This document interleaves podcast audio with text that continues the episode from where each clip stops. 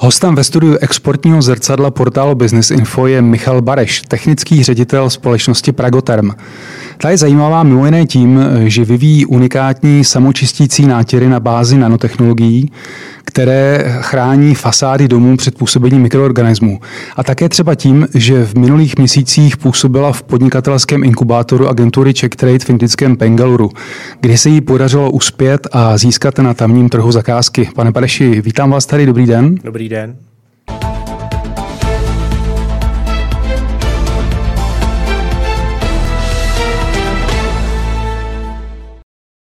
Představte nám prosím na úvod, čím přesně se společnost Pragoterm zabývá. Takže uh, hlavní gro společnosti Pragoterm na českém trhu je, uh, nebo jsou sanace a rekonstrukce zateplených fasád, zejména panelových a bytových domů. Uh, a při těchto aplikacích právě používáme nanonátěry, které i sami vyvíjíme a ty mají především za úkol chránit fasády před působením mikroorganismů, zejména tedy řas a plísní. Eh, jedná se eh, laicky řečeno o samočistící fasády. Proč vlastně eh, ty mik- působení těch mikroorganismů je nežádoucí? Proč bychom se toho měli vyvarovat? Tak jednak je to estetický problém, což už většina majitelů těch objektů řeší, ale pokud se na tom objektu vyskytnou i plísně, tak se jedná hmm. také o zdravotní riziko, které už by se mělo řešit určitě hmm. a také to, také to většina těch majitelů řeší. Tento problém se týká teda zejména zateplených fasád, protože tím, že se ta fasáda zateplila, změnily se podmínky na tom povrchu a je to vlastně živná půda pro ty mikroorganismy, Eh, zejména tedy viditelné řasy a plísně. A je to třeba i tak, že pak ta fasáda nefunguje tak, jak by měla z hlediska izolačních eh, vlastností třeba a tak dále? Pokud se to nechá dojít až eh, do nějakých úplných extrémů, hmm. tak ano, může, může to potom narušovat i vlastnosti té fasády samotné. A to, co jste zmiňoval, ty estetické důvody, to je to, že tam vzniká v důsledku působení mikroorganismů ten biofilm, je to tak? A přesně tak, ano. Hmm. Vysvětlete prosím tedy princip, na kterém, nebo na kterém pracují, pracují vaše nanonátěry.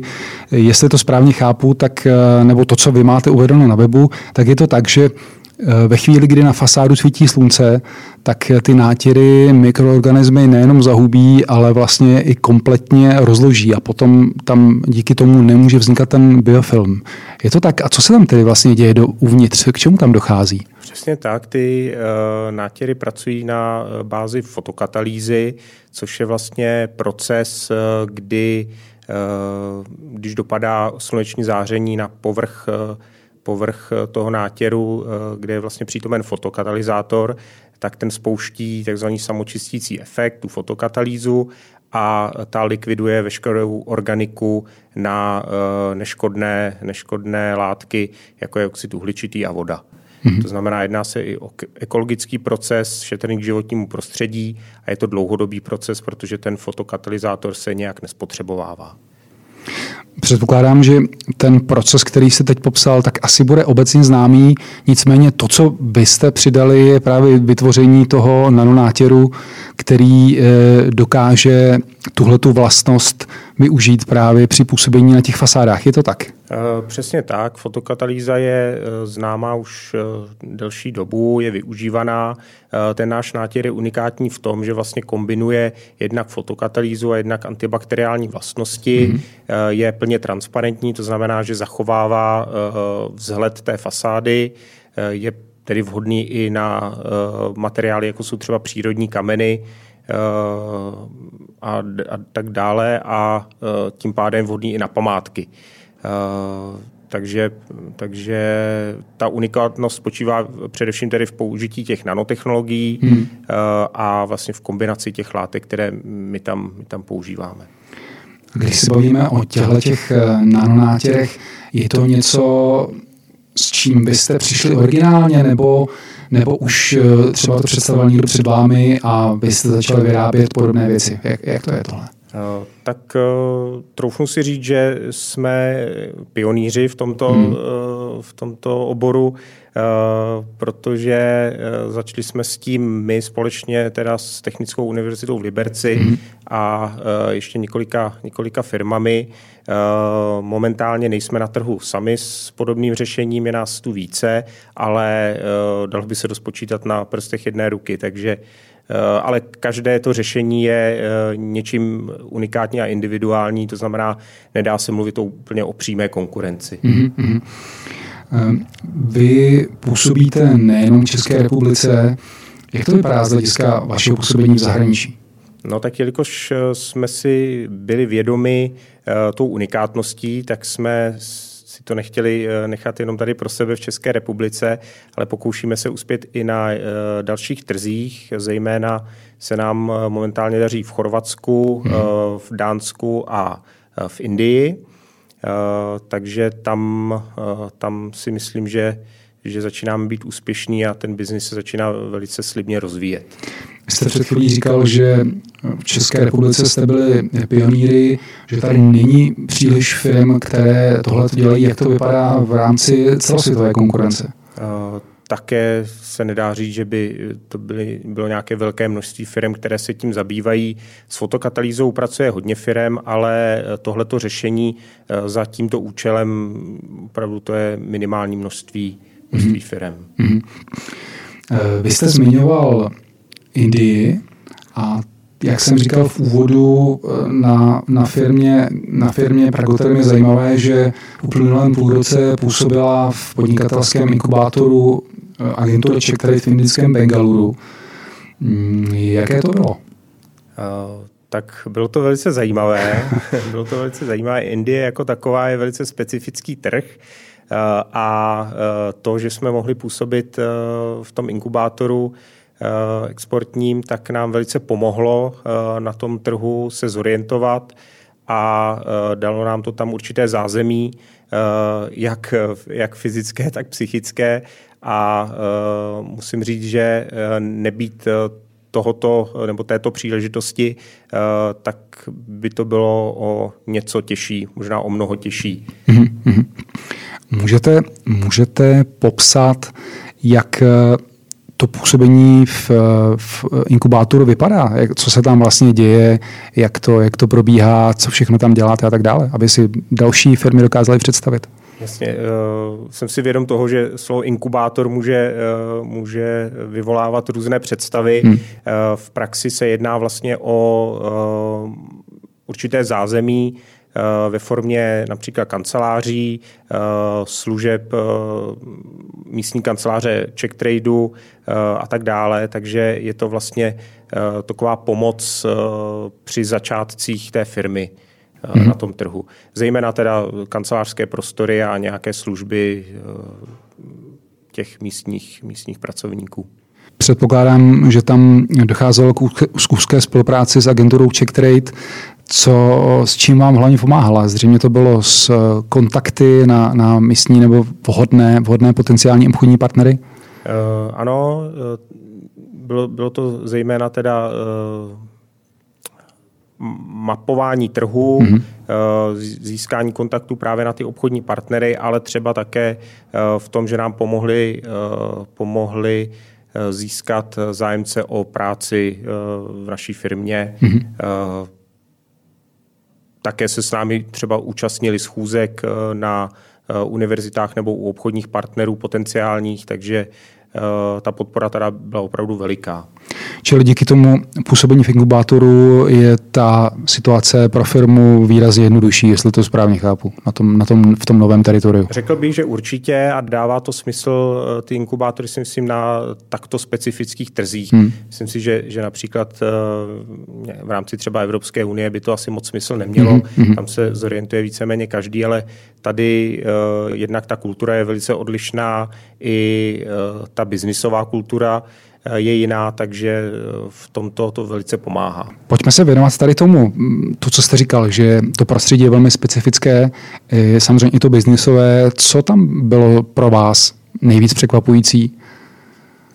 No, Pokud tak, to dokážete, dokážete říct. Uh, tak když vemu, co nás nepříjemně překvapilo, tak to bylo zejména tempo práce, mm-hmm. které je výrazně pomalejší a uh, také to, že když se tam něco slíbí, tak se to vždycky nemusí dodržet. Aha. Uh, takže toto nám trošku komplikovalo práci, uh, například třeba i při zakládání uh, místní firmy nebo při zakládání bankovního účtu a tak dále. A co bych teda asi zejména vypíchnul, tak je obrovská byrokracie. Mm-hmm.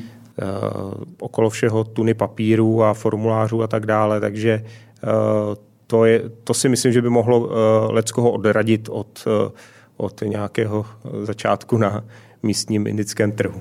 Takže kdybyste měl, kdybyste měl poradit případným zájemcům o vstup na indický trh, tak by to z toho, co jste říkal, především bylo obrnit se trpělivostí a určitá, určitá opatrnost, že to, co se eh, na jednání domluví, tak třeba nemusí být vždycky tak úplně ve výsledku skutečnost. Jo tak jak jste to řekl přesně a taky určitě bych poradil, aby tam nezačínali úplně na vlastní pěst hmm. a uh, nechali, si, nechali si pomoc například třeba od agentury Check Trade. Uh, není to žádná ostuda, naopak jako je to opravdu veliká, veliká pomoc. Čili to znamená, že když e, vám zástupci agentury pomůžou třeba s kontaktem na potenciálního partnera, je tam vyšší šance, že ten partner bude spolehlivý?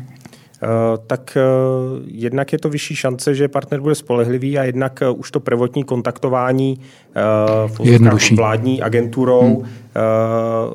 o něčem, o něčem svědčí a ten potenciální partner vás hned neodmítne. Indové jsou takový, že si hodně potrpí na ty autority a, a pořád byť tvrdí, že ne, tak tam funguje ten kastovní systém. To znamená, hmm. že když Eh, se někdo ozve pod hlavičkou vlády eh, a domluví tu schůzku, tak to tam zvuk. je téměř stoprocentní, že to klapne, protože oni si nedovolí tohle to odmítnout. Mm-hmm. A můžete říct, co se vám vlastně podařilo v Indii dosáhnout tedy? No, tak eh, co se týká biznisu, tak jsme tam úplně na začátku. Nedá mhm. se mluvit ještě úplně o nějakém rozjetém biznisu, ale uh, podařilo se nám tam uspět jednak uh, v testovacích aplikacích toho naš, té naší technologie, mm. toho našeho nátěru uh, a teď čerstvě uh, máme za sebou už první sanaci památkově chráněného objektu. Jedná se o sochu 23. Maharáži Chamaraja Vodejara v indické nebo bengalurské botanické zahradě Lalbak, kde jsme vlastně provedli kompletní čištění, sanaci a mm. následné ošetření toho pomníku tím naším nátěrem. Takže toto je pro nás veliký úspěch, protože se jedná i o zakázku od vlády, což tam je to nejtěžší hmm. získat, získat důvěru té vlády. A ceníme si to, že jsme získali důvěru památkářů, důvěru vlády a už teď máme další poptávky na, na další památkové objekty, takže hmm. jsme za to velice rádi. A pokud je o to samotné čištění, tak to dělají vaši lidé, anebo si v Indii najímáte místní, místní pracovníky? Uh, tak uh, půl na půl, uh, protože musíme mít nad tím určitý dohled. Mm-hmm. To čištění není v zásadě nějak složité, je to, je to věc, kterou zvládne každý, ale jak jsem o tom mluvil, že to tempo práce tam je trošičku odlišné než u nás. To znamená, musíme to hlídat, musíme do té práce tlačit. Takže například tu sochu, to Maharáži jsme teď uh, čistili uh, zejména vlastními silami nebo s vlastními lidmi, mm. ale měli jsme tam samozřejmě některé dělníky místní. A ta spolupráce s nimi je bezproblémová až na, až na to, co jste říkal, že to tempo je tam někdy trošku pomalejší? Je tam jazyková bariéra, hmm. protože ta vlastně dělnická třída neumí, neumí anglicky hmm. většinou, to znamená, museli jsme tam mít ještě uh, kruce uh, stavebníka nebo stavební dozor indický, který nám s tímto pomáhal, hmm. ale uh, dá se říct, že ta spolupráce byla bezproblémová, zejména jako co se týká organizace práce, tak to se, dalo se to zvládnout. Hmm. Vy jste říkal, že vaše působení v inkubátoru skončilo v červnu no. a že máte další poptávky. To znamená, že vy jste se z inkubátoru přesunuli do nějakých nových eh, prostor, kde máte, kde máte ty sídlo? Nebo je? Toto zatím aktuálně řešíme, mm. protože to není zase tak dlouho, to ukončení toho inkubátoru. Nemáme tam momentálně člověka, který by tam seděl každý den. Mm. To znamená, nepotřebujeme nutně ty prostory teď využívat, eh, takže toto řešíme a už se nám tam něco rýsuje. Hmm. Vy tam ale podle mých informací taky spolupracujete s akademickým sektorem v nějakém smyslu. Můžete to přiblížit? Přesně tak. Eh, spolupracujeme já to uvedu, uvedu eh, nejdřív eh, z těch českých poměrů. Eh, v České republice již dlouhodobě spolupracujeme s Technickou univerzitou v Liberci, mm-hmm. která nám vlastně s vývojem toho nátěru pomáhala. Také spolupracujeme ještě s dalšími výzkumnými ústavy, například Ústav Jaroslava Hejrovského v Praze nebo Vysoká škola chemicko-technologická a tak dále. Eh, a z toho vyplynulo i to, že jsme chtěli navázat nějakou spolupráci s akademickým sektorem i v Indii, eh, zejména proto, že eh, bychom chtěli ten náš nátěr ještě modifikovat přímo pro indické podmínky, hmm. pro indické podnebí, takže jsme k tomu chtěli využít místní, místní profesory, místní vědce, to znamená, že e, jsme již absolvovali řadu jednání na indických e, univerzitách, hmm. výzkumných ústavech a jednali jsme o spolupráci zejména teda v tom výzkumu a vývoji. Jak to probíhalo? Uh, tak uh, byla tam nějaká, nějaká odlišnost ve srovnání s českým akademickým sektorem? Já si myslím, že ne, protože uh, řada těch, uh, těch vědců indických studovala v zahraničí, to znamená, hmm. už byli naladění na tu jinou vlnu nebo na tu evropskou vlnu. Eh, takže eh, tam si myslím, že se to nelišilo. Dokonce jsme zprostředkovali i jednání mezi Technickou univerzitou v Liberci a místními univerzitami, mm. co se týká se nějakých společných projektů, výměně studentů a tak dále. Takže i toto nám pomohlo a musím říct, že jsme tam vzbudili celkem velký zájem o tu naši technologii. Již se tam testují nějaké naši, naše vzorky a také se jedná o tom, že by naší technologii využili pro svoje nějaké projekty zase z úplně jiného soudku, než jsou fasády a památky. Nicméně předpokládám, že na nějaké konkrétní výsledky ještě příliš brzo asi. Ano, ano, jsme úplně na začátku. Mm-hmm. Já jsem se vás chtěl zeptat i protože je, přijde zajímavý i příběh vaší firmy, protože vy jste se nevěnovali od začátku tomu, co děláte dneska. Vy jste, vy jste úvodu se zabývali rekonstrukcí objektů, především. Eh, jaký byl ten, eh, nebo proč tam vlastně došlo k tomu, k tomu přerodu? Byl to tak, že jste, že jste objevili eh, nějaké nové příležitosti na trhu v tomhle oboru právě, nebo jak, jak to proběhlo?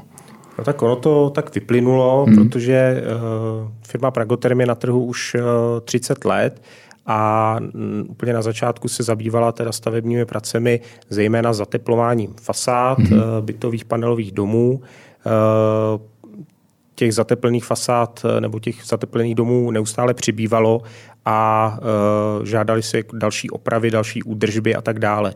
To znamená, e, ta činnost se začala potom přetavovat zase právě do těch sanací, rekonstrukcí a tak dále a e, tím, jak se začaly objevovat řasy a plísně na fasádách, tak i my jsme začali hledat řešení mm-hmm. na tento problém a právě spojením s tou technickou univerzitou v Liberci a dalšími vědci došlo k tomu, že jsme začali aplikovat tuto unikátní technologii, tyto nátěry a